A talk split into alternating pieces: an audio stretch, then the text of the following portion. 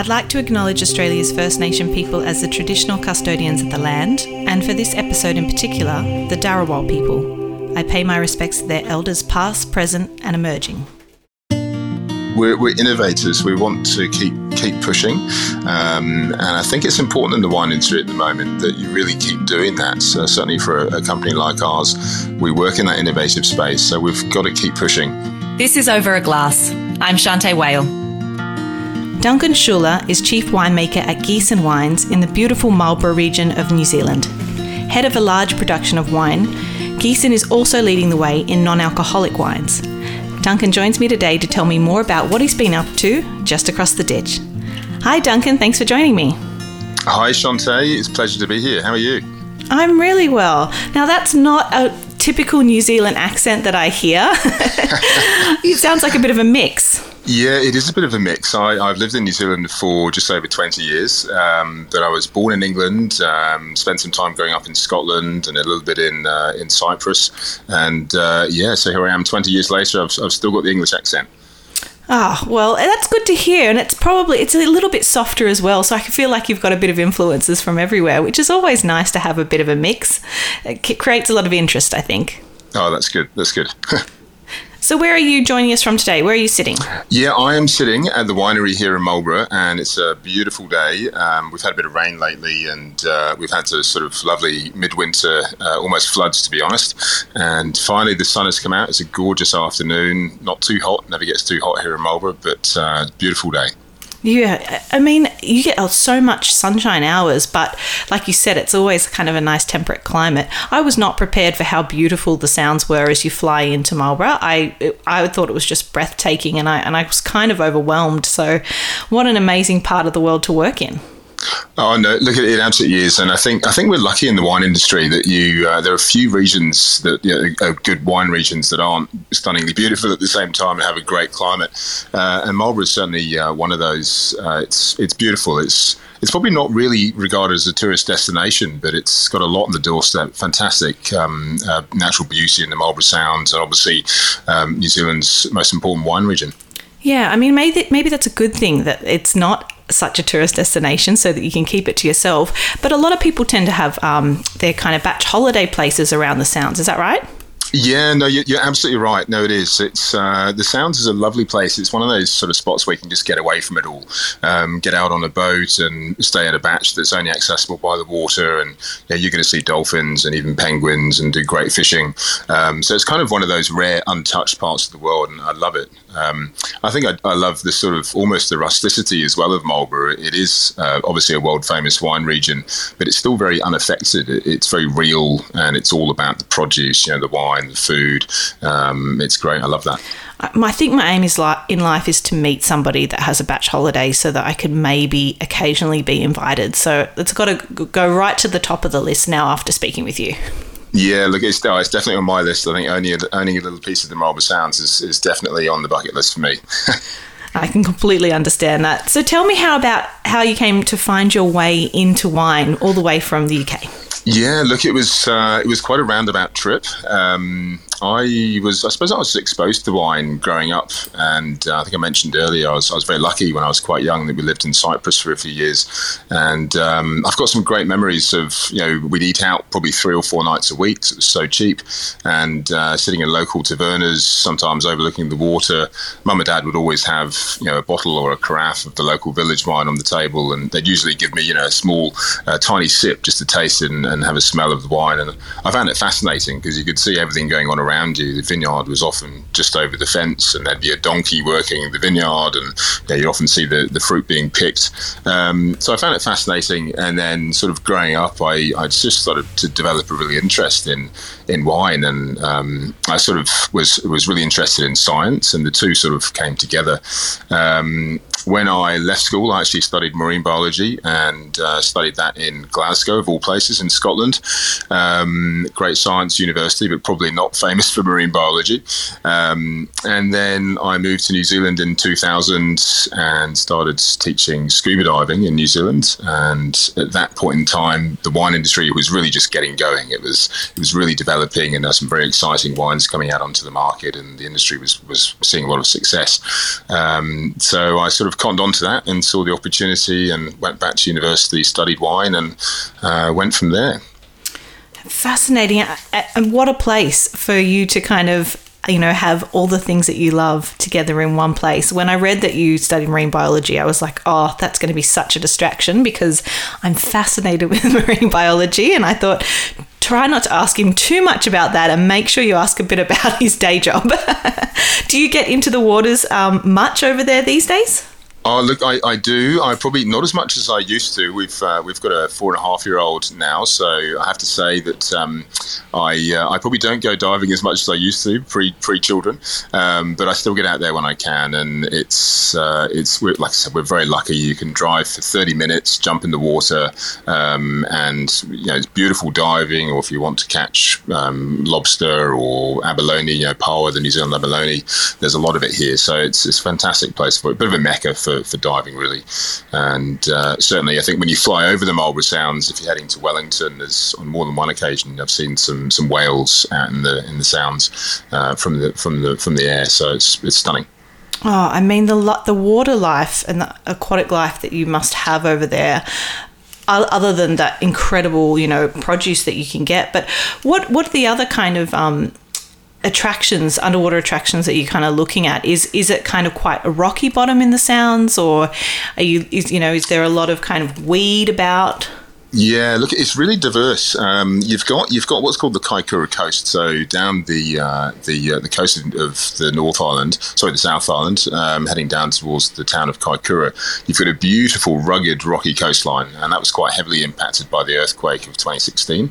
Um, but it's still absolutely stunning, and that's classic sort of rocky, almost sort of California coast style, where you've got a lot of a mm. lot of mm. sea life, um, very vibrant coastline, and in the Sounds itself.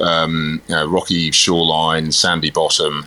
Um, but there's a lot of wrecks. There's a lot of shipwrecks out in the Marlborough Sounds. Um, one in particular called the Mikhail Lermontov, uh, which is a famous uh, vessel that went down quite a few years ago now. It makes for an incredible dive. Oh my gosh, I love wreck diving. Oh, well, that just that's another reason that I have to get over there and do some diving. I just have to brave some of the chilly waters and be prepared for a thicker suit than perhaps what I'm uh, used to over here in Sydney. Tell me a little bit about um, your experience working throughout New Zealand because you did work both in Martinborough and Central Otago, incredible winemaking regions. And how did you decide to settle in in Marlborough and how did you come to work at Giesen? Yeah, look, it's uh, I, I, have sort of worked a bit throughout New Zealand, and I think that what I was probably doing early on in my career was I was, I was sort of following Pinot Noir. Um, I love Pinot Noir. I think like a lot, lot, of winemakers in cool climates, it is that yeah that, that great variety that can give you so much joy and so much heartache at the same time. And you know, obviously in New Zealand, we're lucky that we we can produce some fantastic Pinot Noir. But we've also got several very distinct Pinot Noir regions, Martinborough and Marlborough and, and Central Otago being three of them. Um, so that was part of me really sort of developing, hopefully developing skill to be able to create Pinot Noir in, in different shapes and forms and different styles and different regions throughout New Zealand. Um, in terms of Marlborough, I, I came here, it was really opportunity. I think, you know, sort of obviously commercially, Marlborough has been very, very successful um, since I joined the wine industry in sort of 2004. Um, it's where a lot of the attention's been. Um, but then with that, you know, obviously with the, the, the success of Sauvignon Blanc, um, which has driven, you know, the industry here in New Zealand, um, I love that. I love Sauvignon Blanc. Um, I love what it can provide consumers, especially at the price point. But I still had to be able to feed that, that little flame for Pinot Noir. Um, and I was watching Marlborough, and you could see that in places like the southern valleys of Marlborough, more and more Pinot was being planted in more appropriate soils and, and, and viticultural aspects. Um, and so the Pinot Noir was just getting better and better and better. And it really excited me. So it was an opportunity to further my career, but also still try and craft some really lovely Pinots. I don't blame you for following Pinot around the world, in fact. I think that that's a pretty good plan. And Giesen makes some incredible Pinot Noir. Um, the Clayvin sticks out of my brain because I think that is um, a Pinot Noir that I have been able to pick out of a lineup when I've tried it because I think it's so site specific and it's just so damn delicious. In fact, I did drink it on my wedding day, the 2014, um, and I was in seventh heaven. so tell me a bit about um, the offering of Pinot Noir and how do you think Pinot Noir, especially Marlborough Pinot Noir, fits into the international market when when you go out into the world to sell it? Yeah, look, that, that's a really good point. I mean, I think when you look at a, a site like Clayvin, um, for us, in a way, we, we almost refer to Clayvin as its its own region. It's it's we, it sort of almost transcends Marlborough. It, it's not really Marlborough anymore. It's such a special site, and there there are, there are several of those special sites in the region, but Clayvin probably is the preeminent one. Um, very unique soil profile, fantastic aspects, a um, little bit of altitude, close, uh, dense, high density plantings, uh, a lot of different clonal material in Clayvin um, so it has the potential to produce, produce absolutely stunning wines. Um, Marlborough and Pinot Noir still don't entirely go hand in hand, I think, in some areas, because traditionally a lot of Pinot Noir perhaps was planted in the wrong places and produced um, quite quite light, very easy to drink, but quite light Pinots that weren't necessarily regarded as very serious, um, compared certainly to Central Otago and Martinborough. Um, but that's changing. I think we're seeing now that as people start to taste these new Pinots that are coming out, as we get more vine age, we're in more appropriate areas. Um, the wines have a wonderful structure and they have the ability to age, which is fantastic. Um, so I think that the opinion internationally is is is getting higher and higher of, of those wines, and they're certainly doing well on the international sort of show circuit and, and reviews and things as well.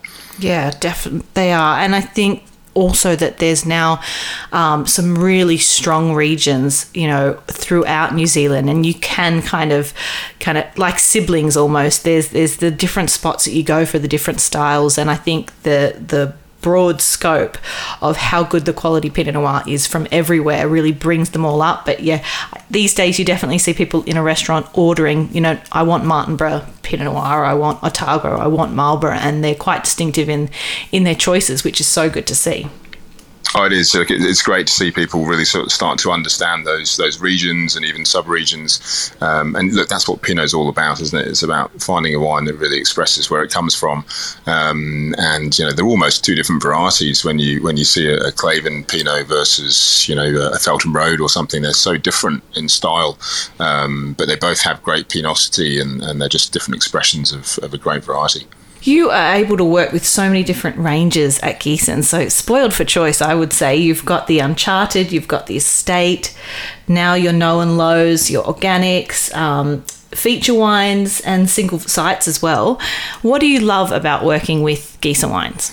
Yeah, look, I, I, think I think more than anything, it's that it's it's the diversity that we have, um, and I think that I think you, you sort of look at satisfaction with your work, and uh, it's always really satisfying to create something like a, a Clayvin Pinot or a Clayvin Syrah that that you know, does really well in a wine show or gets a great score. That's fantastic, um, but it's also great satisfaction to see wines at the other end of the spectrum at a very different price point, really uh, you know appealing to the consumer at that price point. That's really really really satisfying. Um, and I suppose at Giesen, we've, like you said, we've got everything in between as well. We've got a, a broad range. Um, and then when you add the zero alcohols and the, and the low alcohols on top of that as well, all of a sudden you've got another consumer that you can really appeal to as well and a, a different occasion. Um, so that's that's fantastic. And look, it's just stimulating as well, making wine in so many different ways. Um, we're lucky we've got a lot of great people, and the Giesen brothers themselves are, are really inspiring to us all. So um, that's a great place to be. Dad, tell me a little bit about the, the three Giesen brothers. It really sounds like a bit of a folklore tale, but Giesen is really important to um, the history of, of New Zealand wine production. So tell me a little bit about how Giesen got started. Yeah, so initially um, it was three brothers. So you've got Theo, Alex, and Marcel. Um, and in 1979, Theo and Alex um, uh, left Germany and decided to essentially start a new life in uh, the Southern Hemisphere and actually flew to Australia first up. And famously, they landed in Australia, and within a few days, it was a 40 degree day. They were stinking hot. Um, I think they were in Melbourne, and they, they jumped in the pool, and there was a great big snake in the pool. Um, so they jumped jumped out, and pretty quickly they said, "Let's let's try New Zealand. It's, it's going to be a bit cooler, and there's no snakes." Um, so they did that, and they found themselves near Christchurch. Um, and they were they were inter- interested in wine. They weren't winemakers, but they were certainly interested in wine. They started looking at what was available in the, the local market um, and the local shops, the local bottle shops, and they just couldn't really find anything that was very inspiring. And they're looking around, sort of saying, "Well, look, this is this feels like a great wine region. We could maybe we could make something." Um, and lo and behold, they did, and they got in touch with their younger brother Marcel, who then studied winemaking and then came over to New Zealand, and they started Winery in the early 80s. Um, pretty quickly, they also um, started making some wine in Marlborough, and of course, you know, there was great timing as well. The Marlborough um, scene with Sauvignon Blanc was really taking off, and they made some really fantastic examples. Um, and uh, the rest of it is just a, a fantastic success story certainly has and, and then grown you know exponentially i've actually met um, theo and i think his his wife and uh, been out on their boat at one stage, and uh, my goodness, it was. I mean, they certainly know how to host um, a bunch of sommeliers on their boat, and we had lots of amazing wines and a pretty amazing time, and and they were absolute characters, and and yeah, the hospitality and generosity shown by them, I think, is something I'll remember forever. Oh no, brilliant! No, they are. I mean, they're they're all, they're all legends. Uh, three very different brothers, um, but they're all brilliant at hosting in different ways. And uh, no, Theo has always got a lot of great stories. He's just a, a great personality. I love a good storyteller. so tell me about this non-alcoholic range. I really feel that New Zealand at the moment is is leading the charge in that range. How did it come about that that was something that you wanted to offer? And then where do you start with something like that in terms of not having a huge base of um, comparable kind of products? Yeah, look, I think I think that, that point you made there is, is part of the part of the motivation. There wasn't there wasn't much choice, and it sort of came from um, a fitness challenge or a health and well-being challenge, I should say, in, in 2019, at the start of 2019. And across the company, um, pretty much everybody signed up to this health and well-being challenge and you had to track what you were eating and how many steps you'd done and you couldn't drink alcohol. Uh, and the winemaking team, everybody signed up pretty quickly. Um, and then we all sat down pretty quickly after that and realized that none of us could drink wine for a month. Um, so this was, it was a bit of a shock horror moment. Um, so we, we called an emergency meeting and sat around and how we were going to we were going to do this without losing the challenge. Uh, and literally, we said, "Well, look, can we can we look at zero alcohol wines?" And we looked what, at what was available in the market, and there really wasn't very much. Um, and we weren't, yeah, the wines were okay, but we weren't particularly inspired by them. So we literally just said, "Look, let's let's make one. Let's try and make one." Um, the spinning cone technology was just available in New Zealand, and so we started some trials and uh, had a bit of a play with Sauvignon Blanc, um, and we loved the trials. We put together a wine that we thought looked great. Um, we showed it to a few other people in the business, and everyone said, "Look, this is this is something that could really work." Um, and then we just went from there. So um, pretty quickly, we we saw there was a great opportunity. The market was really just getting going outside of New Zealand, um, and we just went full throttle we bought the machine itself. We bought a spinning cone and started making um, obviously more Sauvignon Blanc, but then other varieties as well, Pinot Gris and um, you know, Red, Merlot, um, and Rosé. So that's fantastic. Yeah, there's such an offering that you have now. I've had the Sauvignon Blanc and I haven't tried the others, but Sauvignon Blanc, I was amazed just how much it represented Sauvignon Blanc. I mean, you know, a variety that if you released onto the market and it didn't have those qualities, you'd be pretty disappointed. But so vibrant, I just felt that it, it left you not wanting, um, you, not wishing for anything else, which I is pretty hard, especially when you drink a fair bit of wine and you try lots. Um, some of the, the products I find just leave you thinking, oh, there's just something missing. Whereas really found that that wine didn't. It just gave you all the vibrancy and freshness and all those beautiful kind of um, tropical fruit flavors as well. But run me through a little bit about this spinning cone technology. And, and I, I feel that there's been a few different ways over the past centuries of, of removing alcohol. So, why does the spinning cone change things?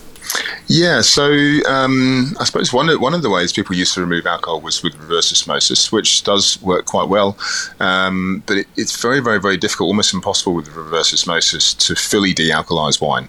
Um, and with spinning cone technology, what you're able to do is is a couple of things. You're basically, um, essentially, the way it works is a form of vacuum distillation. So it is really just a still, but it's working under a vacuum, and the spinning cone part of it supplies you with a very, very large surface area. So you can really distill alcohol at very low temperatures.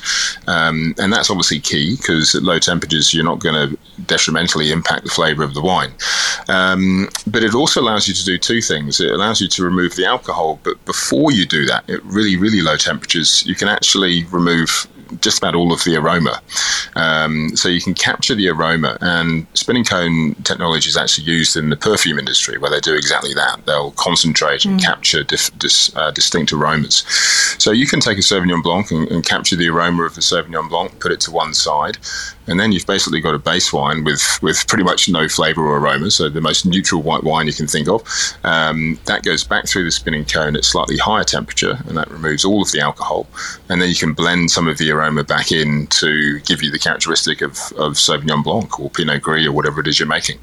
Wow, so fascinating. It almost sounds like this could be. I want. Is this used in? I mean, I don't know. Is this used in kind of non-alcoholic spirits as well? Because it makes it sound like if you wanted to make a distilled product that's quite neutral, that would be another way to do it as well, almost.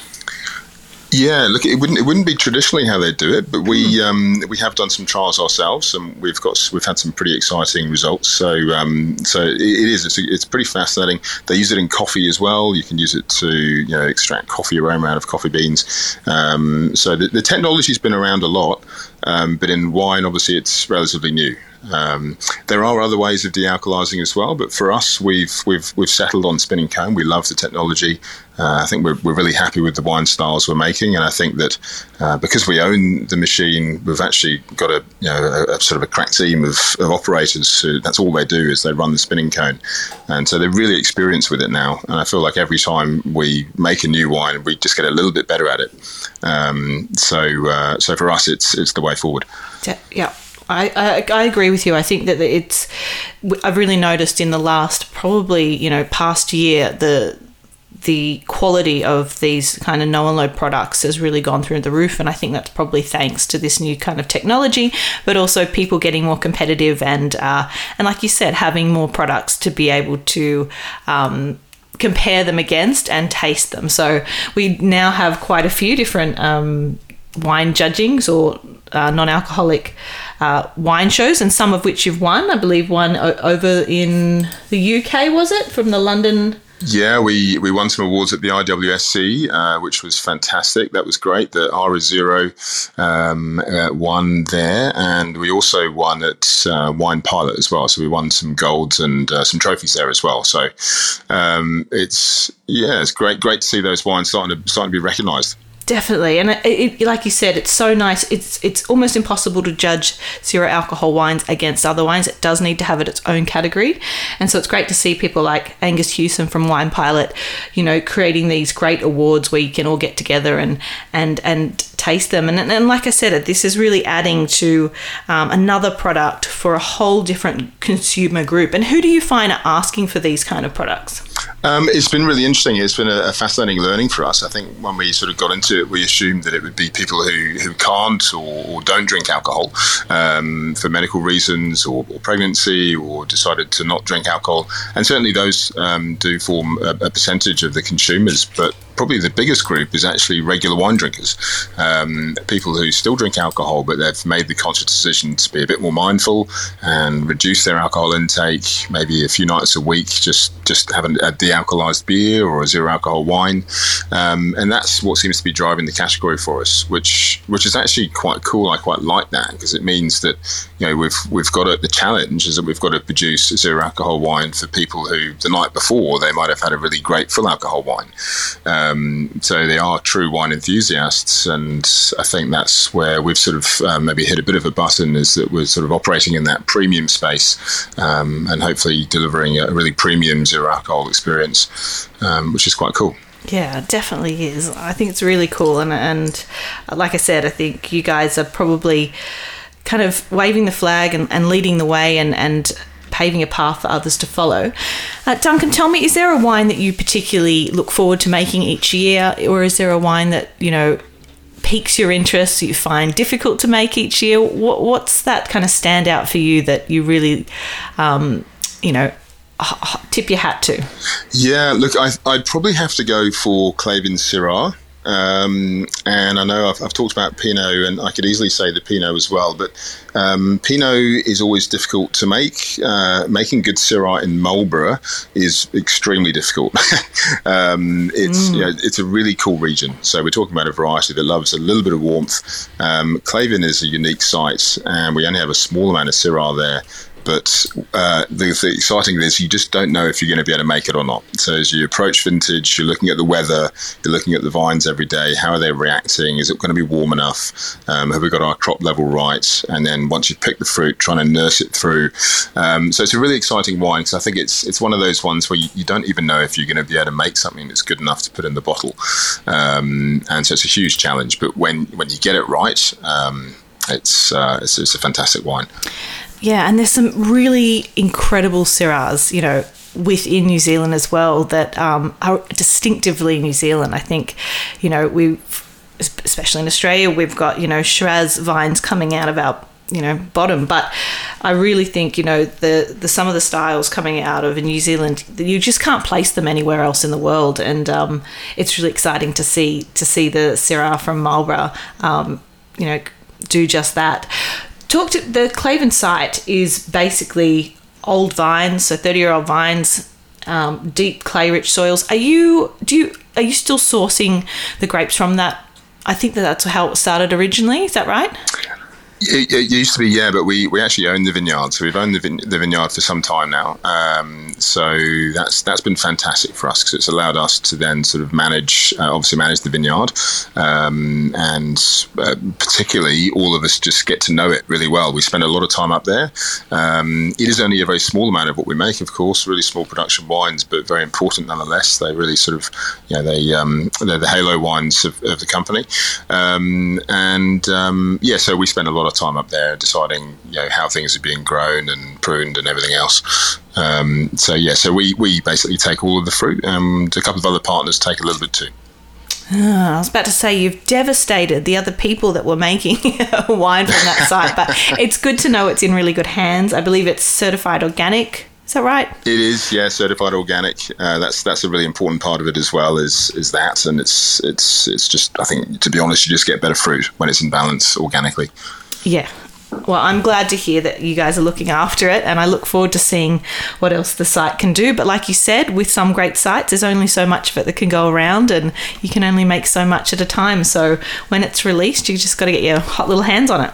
Yeah, no, that's right, and certainly something like the Syrah. I think uh, yeah, tiny, tiny production. We don't even produce it every year, um, and and the Pinot and the Chardonnay. And look, I suppose that's uh, when you talk about the sort of the fine wine end of the spectrum. That's those little things that make it so special. As often they are rare, they're hard to find. Um, but when you get one, hopefully it's a it's a great wine drinking experience, and it really takes you to where it comes from. It's got that expression of place. Fantastic.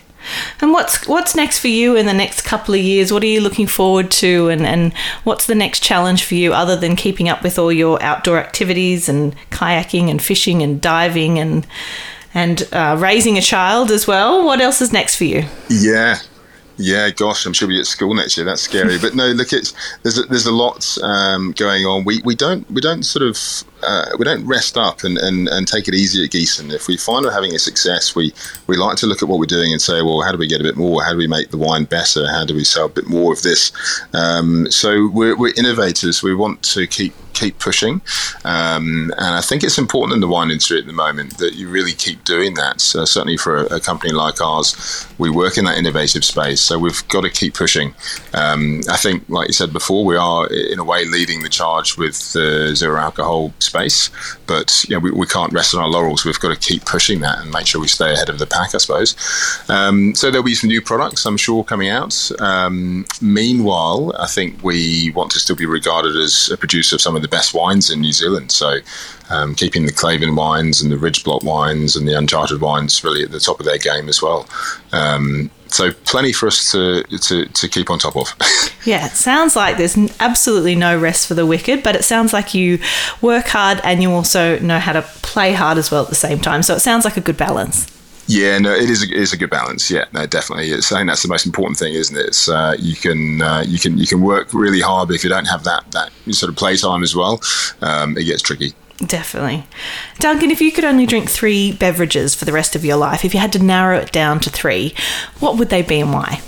Yeah, look, it's it's a really really tricky question, um, and to be honest, it's uh, three alcoholic beverage. I was I would have to have a beer of some sort in there. I can't imagine, certainly during summer, finishing a hard day work or during vintage, finishing a day of vintage and not being able to have a beer. Um, so I'd certainly put like Pilsner in there. I'd, I love craft beer, but I mm. find that, um, yeah, the really hoppy, sort of high alcohol beers, you have one and, and then that's sort of enough. But a really lovely crisp Pilsner, um, whether it's sort of, you know, from Czech Republic or, or New Zealand or Australia, oh. is great and uh, so there's something I could drink with, with, with my mates when I'm watching the rugby or after a hard day of work. That's got to be in there. Um, and then I'd have to put Pinot Noir in. Um, it's got to be there. It's uh, it's such a wonderful grape variety, and I think probably specifically I'd, I'd say Burgundy.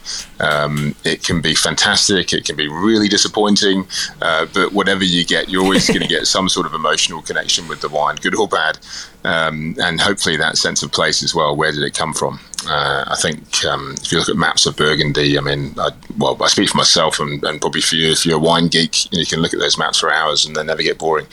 Um, so that, and then talking of sense of place, I'd, I'd also go with single malt whiskey, uh, especially Islay malt. Mm. Um, I think well, I think I mentioned earlier I grew up in Scotland for a little while, and we used to go to Islay and Lewis and places on holiday every now and then.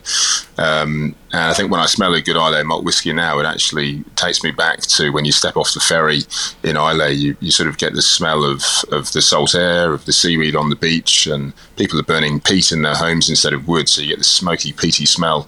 And the great whiskies, that's what they smell like. Um, I think for me, it's probably just about the best expression of terroir you can get.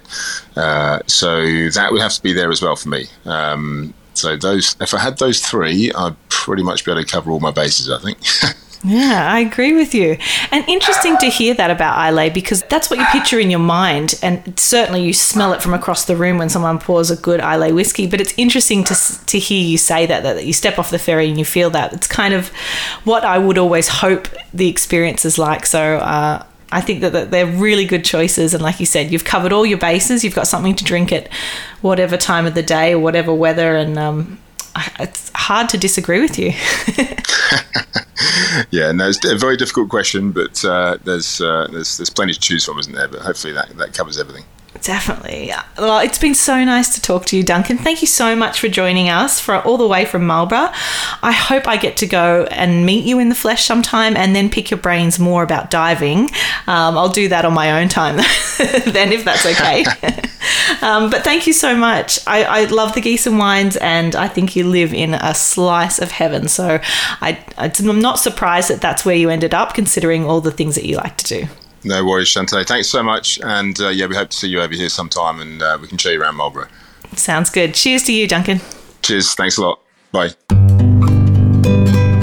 This is Over a Glass. I'm Shanteh Wale. Stay tuned for more stories from the world of wine and drinks. Listen in every Thursday on your podcast app. Follow us on Instagram at Over a Glass Pod and contact us at overaglass at deepintheweeds.com.au.